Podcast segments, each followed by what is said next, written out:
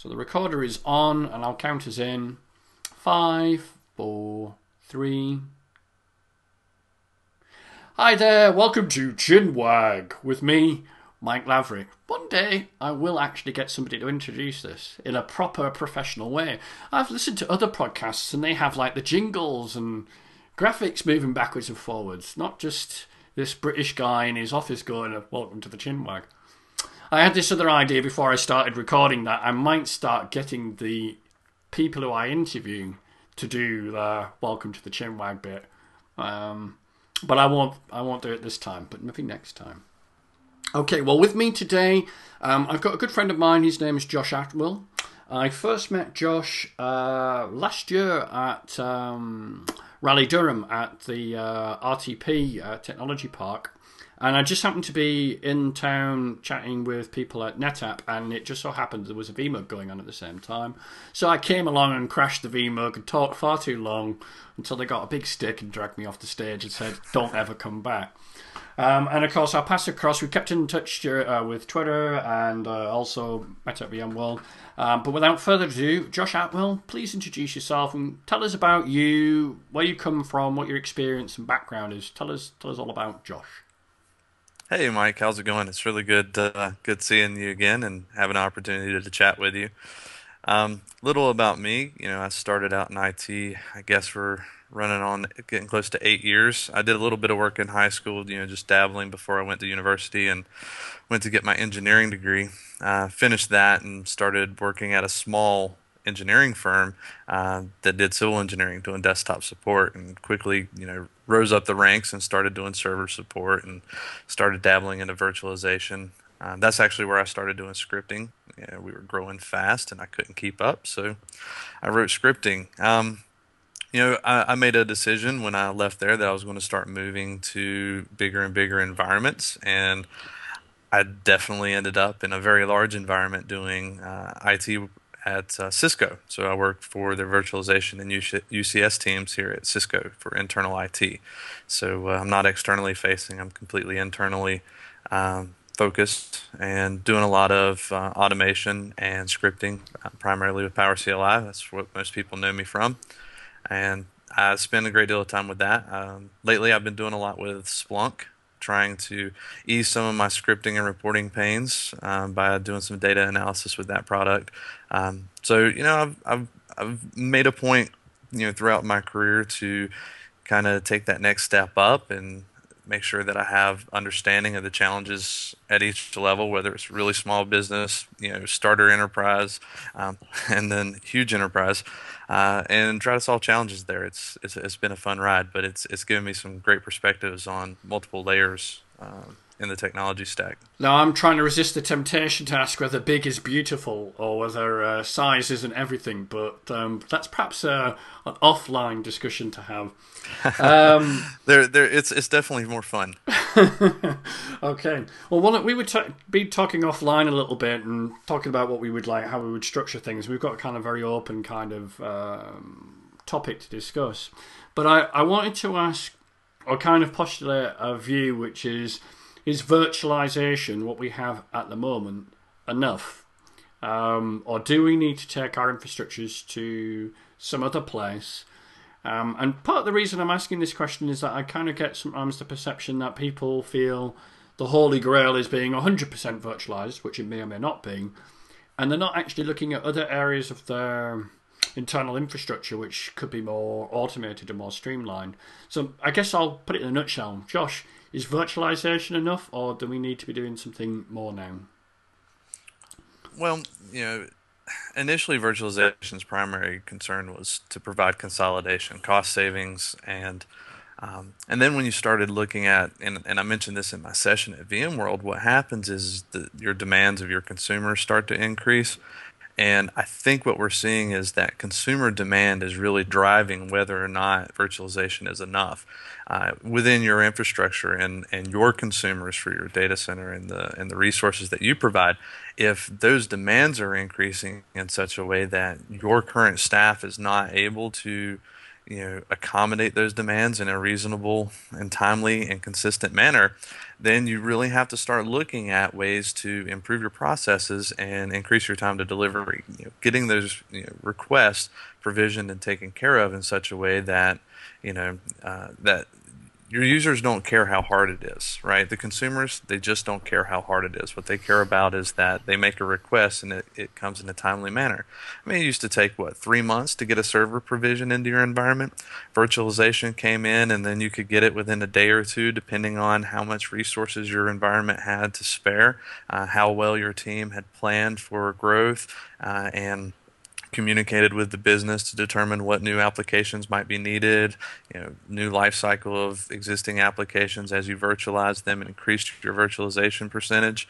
Um, and so then that started dropping to, oh, well, now I need a virtual machine within the hour or within the next 15 minutes. And it really comes down to your organization, your consumers, and what your consumers' demands are. So if your consumers need it, then you need to be looking at it. I mean, so the process has been shortened from three months to whatever it is. I mean, I must admit, I hear great variability in the time it takes for people to actually provision new virtual machines for a new application, mm-hmm. or even have simple things done like a firewall change might take a week as an SLA to to have have done. I've gone from business to business, and some people tell me that oh, our DNS updates they take seven days to take effect uh, and to be approved. And other people in in the room look upon these people with abject horror that it takes that yeah. length of time. But I guess um, in a way, virtualization perhaps has introduced new challenges and new uh, frustrations. Um, you know, there's no technology that is without unexpected consequences. I guess is the phrase. So I mean, one of the yeah. things that people always talk about is VM sprawl, you know, the proliferation of VMs, you know, not the problem that they get created uh, too slowly, but they get created too quick. And then once those VMs are done with, there isn't seems well, a lot of organisations don't seem to have a cleanup process to get rid of the, the so-called zombie VMs. Now, right. I know you've worked in different size environments, but um, is VM sprawl and zombie VMs is that an urban myth? Generated by people who want to sell you software to fix your zombie VMs problems, or is it a real reality? Well, you know, it, it's it's got to be a reality because I've had instances where I've created. In fact, I know of two instances right now. We'll have virtual machines out there in our environment that were initially set up for doing a test and for me to perform a task that are actually still out there consuming resources. And, you know, shame on me. That's that's bad for me because I should do better, right? Mm. But the the truth of the matter is, in that instance, I'm a consumer. I make my request and it's there. Now, within our environment, you know, at least in the environment that I provision this, we do have a timeout policy, right? So you have to renew that virtual machine periodically um, to ensure that you still need it. And if you don't renew it, it's gone. It goes away. You know, so the, the the key takeaway there is that you know in this particular data center in this environment, you know, we've made it so that it is an appropriate place for you to go in and do exactly that. Request a virtual machine that you know you're not going to need for you know a full length of time. It doesn't need to be running you know indefinitely. It's something that you know you're going to use for a little while and then it, it kills off. And that's based on you know the a need that we saw in our environment that uh, you know, that that we tried to address. Mm. I mean, I guess you've got some automated process for that. I know in some of the businesses I've dealt with, they go, "Oh yeah, we have a policy about VMs and um, and how they get archived." There's this spreadsheet mm-hmm. which you open up on the network, and it's like, "Oh yep. no, not more blooming spreadsheets! No, or the text file. No, no." because it kind yeah. of makes takes me back to a, an experience I had when I was a consultant in the last decade. Of um, the company had a spreadsheet that listed all the IP addresses, which nobody ever bloody well updated until the day an well, IP conflict. Preserve the IPs, right? Yeah, in turn, until uh, an IP conflict took place and a consultant had used one and not checked one out of the spreadsheet. So. I, guess, I guess it's easy enough to say we have a policy, but I guess it's what process you put around that policy to make sure it it happens, how easy it is. I mean, I, I've noticed a big change now that I'm with VMware. There's there's a lot of policies and procedures. The ones I seem to uh, engage with and deal with are the ones that are simple and easy. The ones that I still have let, yet to do by the end of the week, the week are the ones where I have to open up a VPN and log into this thing, which has a different password or whatever, and then update it. You know, I mean, no, dis- not disparaging what we do, but I think there's a policy, but it has to have a, an engine in which that can be processed in an efficient way that's that works. Otherwise, people will go, "Oh, I, you know what? I just can't be bothered with that policy and that process. I will just uh, find my ways around it." Speaking of which, one of the things that you often hear about is people, you know, grabbing for their credit card and heading off to Amazon EC2 to get a virtual machine simply because they're not getting it from corporate IT quick enough. Now, again, I'll ask you the same question: Is is that an urban myth created by the the new generation of cloud um, software vendors out there, or does it really happen? If you come across that yourself? I personally haven't come across that specifically. Um, I certainly haven't come across it in in our corporate environment. Mm. Um, in previous roles, I have had people that I've known um, that would want to go out and do stuff, and generally speaking, those those instances of people where they wanted to try out an application right? And it wasn't approved for our environment. They didn't have access to the dev or you know dev or test space, and so they went out and they just spun up an instance, put in this application, monkeyed with it for a little while, and then decided that that they were done. And no corporate data was ever transferred to that.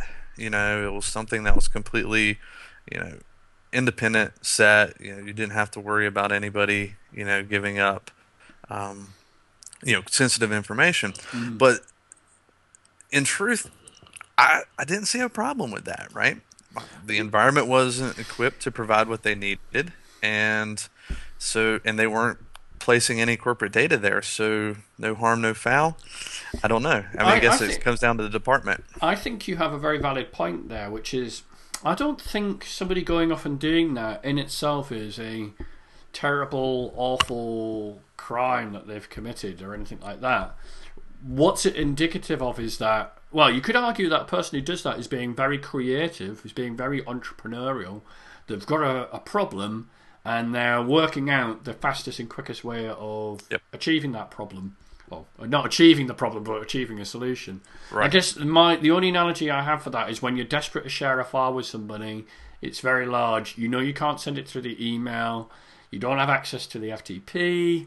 So what do you Dropbox. reach? You reach for Dropbox. Yeah. But what it shows is there's a lack of fluidity there, isn't it? That that the person can't access the things that they should be using in a legitimate way, and therefore yeah. they have to creatively find a new way of doing it. Now, that's fine if it's for free. That's fine if it doesn't involve any corporate sensitive data but who knows what they're putting in there? I mean, I that's great. Without naming any names, I've had all manner of things sent to me through Dropbox um, yeah. because they couldn't find an easy way of you know of getting um, the stuff to me, and I'm like. I'm not really sure whether you should be doing this, but as an outsider, if you want to do it, then it's on yeah. your head, not on mine. You know, I don't dictate your policy, right? Yeah, yeah. So I mean, now uh, now I'm I'm with VMware. The idea of me having a Dropbox where I might share stuff I'm much more cautious about because you don't know where that then goes after you've shared it to somebody else. I mean, you could. Argue well, I mean, that goes that goes with any data that you share, right? You know, anytime you share data, you have to assume that the whole world's going to see it. Mm. So I think for me that means two things: either we have to be as efficient and easy to use as Amazon, so they're not tempted to, or alternatively, if Amazon is a suitable place for them to do their work, like in the example that you given, we mm-hmm. definitely need an audit trail.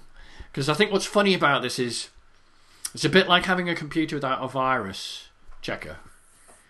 You think you're clean, but how do you know?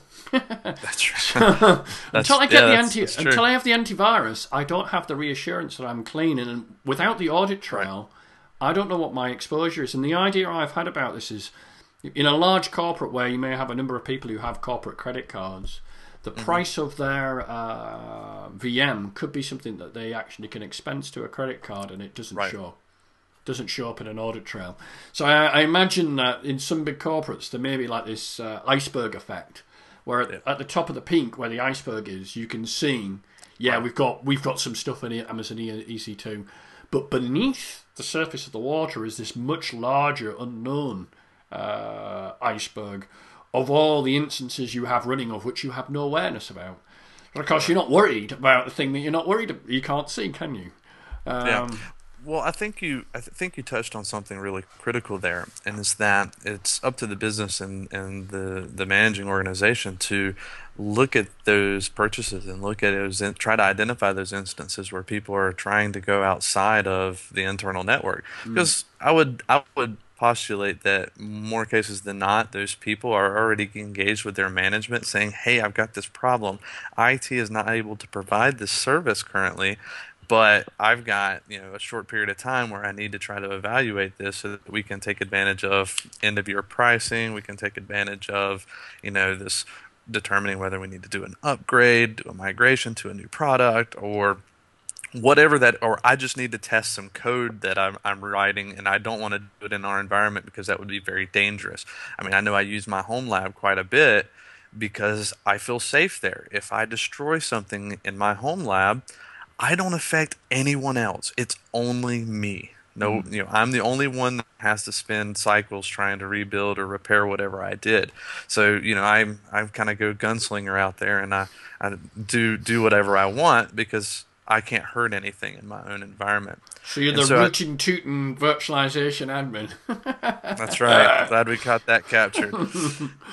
yeah. So I think what it comes down to though is you know the the managing organization, you know, the the CEO, CTO, CIO, however you want to, to lay that out. Those guys need to be able to identify where people are going outside of their environment, whether it be for Dropbox, whether it be for EC2. Um, whether it be trying to you know Zimbra, like if they go out and sign up for email through Zimbra, or or if they're using you know anything external like Google Groups in order to help their group communicate, they need to be able to identify those things and then determine whether or not a solution needs to be provided in house, what the value of that solution is, and then expand that out to the business as a whole. Mm. Um, you know, we we had this conversation during or last week, John Troyer started a conversation talking about uh, do IT professionals and, and, practitioners do they need how do they better align with business? Do they have to have an MBA? Do they have to you know what do they need to do to better align with business? And I think this is a perfect example, right? Because if IT is seeing people doing this, they need to approach the management and say, hey guys, we're seeing people doing this because we don't have products for this. Mm. I've done a little research on you know products that are enterprise or the appropriate scale for our company, here are the costs and here are things. It's on your radar. Let's have a conversation about it because we may be able to improve other things and address potential security concerns. Okay. Well, I guess the other side of this, if, if we're aware of these potential roadblocks and that people are potentially going outside of mm-hmm. the system to get them, what is it do you think, or what things do you think are are stopping that kind of process, making it what's stopping as being more efficient? Do you think? Uh, is it politics? Is it technology? Is it? I, you know, I think it's I think it's the combination of all the things, right? I mean, you find success in stuff once you get a balance across, you know, your expert, your knowledge of a technology, the technology's capability, your ability to identify your needs and how those needs you know map out to the business and what benefits you're pr- trying to provide. And and being able to find that that balance of getting all those things in place so that you can one know what you need to do to implement and, and operate. Two know how to you know, get the business on board and, and everybody that you're trying to improve and make sure that you're improving those processes and getting those technologies in place. And and getting that balance across the board because you look at some a lot of the technologies that are out there and they're phenomenal but which ones are the ones that are most widely adopted? Well the ones that are easy. Why do people use dropbox? Because it's easy. You sign up for an account You load a little application on your computer and you dump stuff in a folder. You share it out. It's done. You're doing it almost exactly the same way that you do with internal sharing, right? When you're using your trusted shares inside of your network to share internally. But that functionality isn't available externally. I mean, most organizations, their external sharing capability is email or FTP. Hmm. And some some places may have you know a site where they can post documents on an you know you go HTTPS log in and then you get access to to download documents, which is Dropbox. But you know it it really goes to show that if people are using Dropbox, there's clearly a need for some kind of file sharing mechanism. Mm. And you know, this is not intended as a tie-in to you know Project Octopus or was it Horizon Data um, per se, but it does highlight the fact that if people are using Dropbox, they're having frustration in being able to do what they need to do, and that's a business process that IT and the management of the of the organization need to recognize and communicate on to find a solution for. Now, the other question I wanted to ask, and I'm going to make this a bit more directed to see what your response is, is that is, it, do you think the problem that we have or the challenges we have are to do with the way we're structured? I mean, we have network teams, storage teams, server teams, desktop teams. We have these silos right. of expertise which are related to silos of certain technologies. Is that part of the problem or is it part of the solution? Well, the the main advantage of the silos is that you have people that are able to carry an expertise on the products and the and the equipment and the technologies that you have on site, right? Mm. I mean, I can't possibly know everything there is about storage. I can't possibly know everything that there is about networking. In, in fact, I'm borderline rubbish on networking in a lot of respects. I mean, it's just I. I, have got a very know... good networking question for you later. oh, good. I'm very glad. Um, you know, I mean, I, I, I, do pretty well. I can troubleshoot. I understand that this cable goes to here. You know, you have to have the connections, right? But I depend on those other silos, right? I depend on the networking team. I depend on the storage team to provide me information that I need where the challenges come in, and, and I've seen this you know grow exponentially as I become more of the guy and the only guy to the guy who is part of a team where there are silos to you know a large organization, is that the expertise is there, but getting that communication and understanding the right questions to ask, and then the other side having the right tools to provide that information. I think that's where the breakdown comes down, right?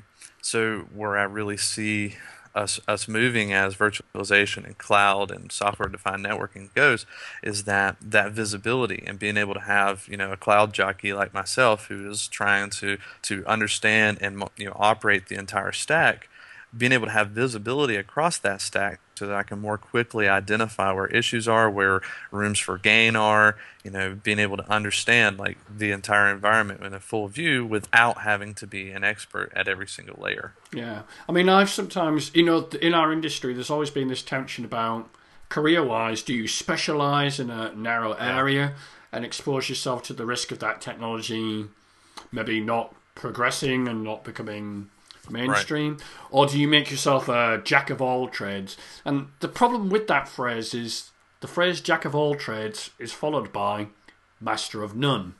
And right. as if as if there's a, a problem in not being a master in something. We, I think in our own uh, industry and in our community generally, we kind of worship the the guru who knows everything about the angels that can be fit right. on the top of the pin of a head as the you know the font of all knowledge. But we don't I don't feel that as an industry or as a community we extol the values of a jack of all trades whose main power and main benefit is this individual knows how things are connected, how they interoperate right. with each other, what the dependencies are, and that uh, looking for the solution prob- for a problem over here is actually going down a rabbit hole because the problem lies somewhere else. As you said, the difficulty is if you have the visibility for that. But uh, on the previous podcast, we had uh, a chap on who was they'd got Cisco UCS into their environment. You'd be pleased to hear.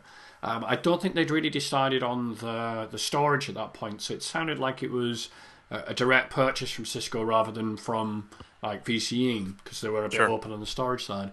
But then management took the view that the, this new system, which was uh, switches, servers, and storage as a single package, now needed teams of people who would manage that as a single entity.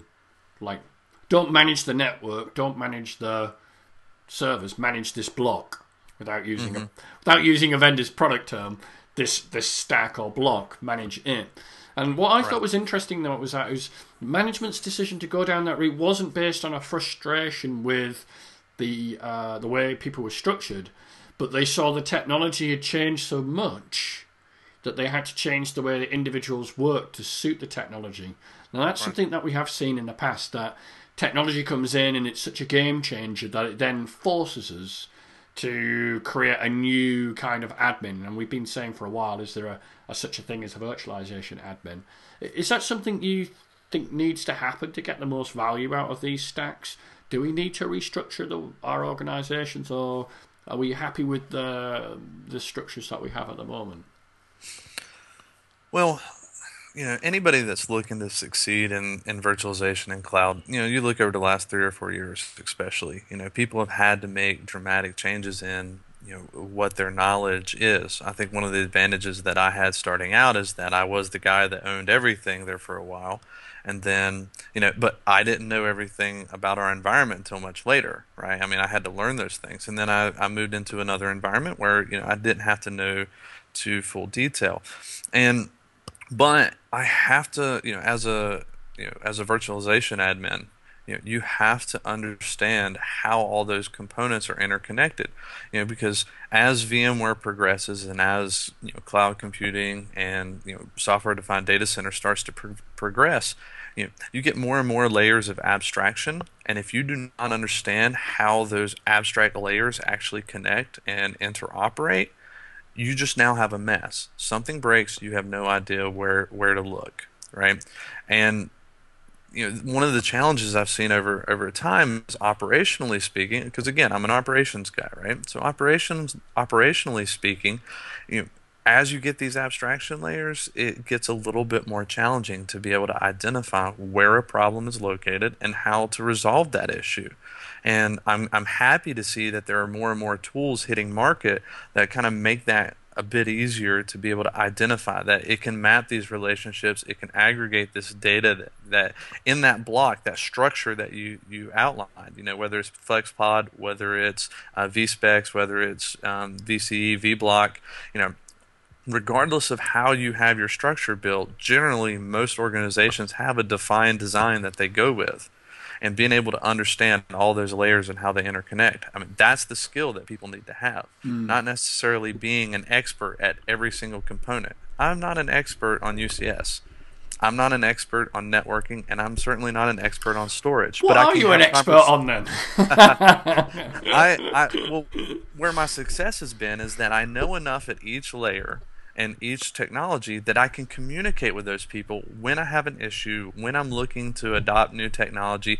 Like we can speak the same language, right? I'm not simply saying just give me some uplink ports and that's all I care about, mm-hmm. right? I'm I'm able to talk about what I need with VLANs, uh, how my traffic's going to be. I'm able to actually have that conversation, and I think that's the skill that people are really needing to push is to be able to understand how to have conversation. If you're going to have siloed teams, you have to be able to communicate with those siloed teams. Mm. If you're going to have a single like infrastructure team that's non-siloed, then communication within that team, there are going to be people who have stronger expertise on each technology, and they need to really work together to cross train so that as a whole they can build up so that that one guy who isn't the really big storage guy isn't getting called every time there's a storage issue, right? Because mm-hmm. nobody wants to be that, right? Uh, it's it's a it's a means of you know bringing the entire team up as a whole, and then having certain people focus on certain components. I mean, I've seen that be very successful. Sure.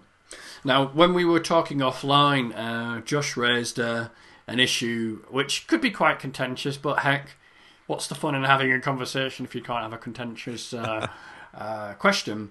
And it was it was to do with the kind of rapidity of these tick-tock releases that VMware is doing. You know, yes. vSphere 5, 5.1, whatever the next release is called. I wonder what that 5. might be. 5.1s. what? yeah, an S. That's the uh, The, the Have you, have you noticed that the, the numbers edition. are starting? Yeah, the numbers have now gotten in sync with iPhone releases. Right? I hadn't thought of that actually. It was we're, funny. we're, we're on- getting we're getting in sync. Like on um, on the uh, podcast the other night with John Troyer was saying that um, some of the new features in vSphere 5.1 are specifically focused at VMware View, and uh, View won't be able to leverage those features until it gets a new iteration. So I was joking, well, we'll have to call it View 5.11 because everything has to be numbered up in a line. You know, we can't have so. And somebody said, "How about five one one one one one one?" You know. I said, surely that's somebody's IP address somewhere on the internet, 5.1.1.1. I had to, ping it. what their subnet mask might be. But um, yeah, I, I mean, I'm trying to articulate something on your behalf, and really, you- you're, you're a grown man, you can do it for yourself. So hold, hold forth on this tick-tock release strategy that's that's happening. Sure. Um, you know, we're really excited you know, in our organization about all the new features with 5.1, but it, it, it takes a lot of energy to move from 4.1 to 5 and then 5.0 to 5.1. And the time to adoption, you know, the time it takes from general availability to being able to qualify that. Because, I mean, you can run this stuff in lab during beta code, but it's beta code. I can't tell you how many times they remind you things can change.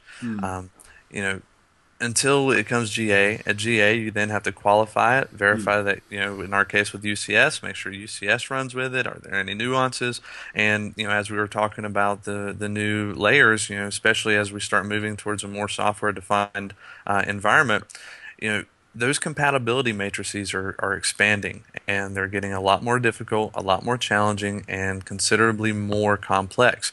And being able to align to make sure you have the correct hardware, the correct software, the correct version of, in, in our instance, like Nexus 1000V, making sure that the vSphere stack, the Nexus 1000V stack, the VSG or the vShield matches up, and you, you hit the nail on the head with um, VMware View, right? Great. 5.1 is really big on View, but View's not ready. Well, this has been happening, right? And I, I know they're getting better, but your rate of adoption becomes very slow because you have to wait for all these components to, to get in line. Hmm. And by the time that happens, you're at update one, right? So I know a lot of organizations that they don't even look at the new product until, until it hits update one. Well, update one usually comes out in around February, right? I love that that's predictable. I was very excited when Maritz made the announcement, I think it was last year at VMworld, that they were going to a, a more defined tick-tock lifecycle.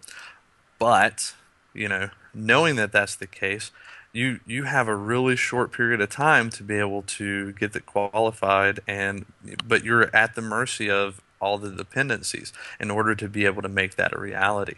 And by the time everything rolls out, well, 5.1's out, and we're you know now and you know and, and what ends up happening is now your your organization's looking at you and like guys we've been needing this feature set. Let's get this rolled out. And you're like, well, we're I think, I think, in fairness to us, I think we uh, uh, there's been some real changes in the way that products are delivered. So we have this concept of the train, where the platform comes and then other products come very quickly behind. So when the GAs happened last week, I had 16 or so emails. We're pleased to announce the GA of this. We're pleased to announce the GA of this. So everything sort of arrives in the station one after another uh, over a space Right. of days and weeks. That's uh, that's quite different, different, I think, from what happened with vSphere 4.1, where there was a marked gap between one Right. release and another. But it it's an extremely difficult thing to finesse and get those all in a row. And I don't think VMware is alone in that challenge. Uh, oh no, definitely not. a certain competitor who will remain nameless has a platform that won't have a management layer until its service pack. No, no management for it at all, but won't mention any names. I'm not going to go competitive. But I wonder what it, what it is is that the pace of innovation is now greater than uh, customers' abilities to keep up with that. And I don't actually think this is uh, purely a VMware thing. I think the pace of Oh, no. software, pace of software and technological development is that rapid now that most large businesses can't keep up. But Well, I mean, look at but- iPhone. Yeah, Same yeah. thing. I mean, I, I think the iPhone 5 isn't for iPhone 4 customers. It's for people who've never had an iPhone before. So my my uh, stepdaughter, she doesn't have a smartphone. She's seen other people have one, and she Mm-hmm. wants one. She'll go off and get an iPhone five or an Android, whatever the latest generation is. Right. It's it's for her. It's not for me because the differences between my iPhone S and my iPhone five isn't big enough for me to want to right. upgrade. And you know what? I won't upgrade until either the iPhone four dies, or there is a substantial enough gap that it becomes a no-brainer, or I suddenly find things don't work anymore, and therefore I'm forced to upgrade. So I And think I think I think organizations are doing the same thing with the software that they implement in their data centers, Hmm. right? Uh, and that's So I, I fully expect nature. I fully expect that the future will be that we'll have some customers on uh, vSphere 4.1 Mm-hmm. uh, who might miss out 5.0 and go straight to 5.1. Yep. There'll be some customers who come straight in, brand new, never used VMware before. Why would they care about 5.0? They'd go straight to 5.1. Right. And then there'll be customers who are in that gap in between on 5.0. Heck, when the next release comes out, maybe they decide to skip 5.1 and go straight to the next release. And it was funny, I was at a VMUG uh, up in um, Manchester just a week ago, and somebody was making the point about VMware View, and, he, and he said it's uh, it's not ready yet. There, it's not compatible with yada yada. And I said, well, excuse me for a second. Can I ask what platform you're currently on? He said vSphere 4.1. Right. And I said, how long will it take you to get to vSphere 5 or 5.1? And he said, uh, about 12 months. So I said, it's going to take you 12 months to get to the new platform. He said, yes. I said, well, by then, View will be compatible. What's your problem? Yeah. But I think sometimes we get fixated on X isn't compatible with Y, assuming that the everything, the whole lot, can be delivered in all one go. And then we forget, Right. well, hang on, your own uh, platform changes, you know what they're uh, to do with? Well, they're to do with a brand new product, a brand new, brand new service that you bring in for a new project. So what you do is put the latest and greatest on them because why would you put an older version on? Right. Or um, your servers are falling out of warranty, or you're running out with out of capacity.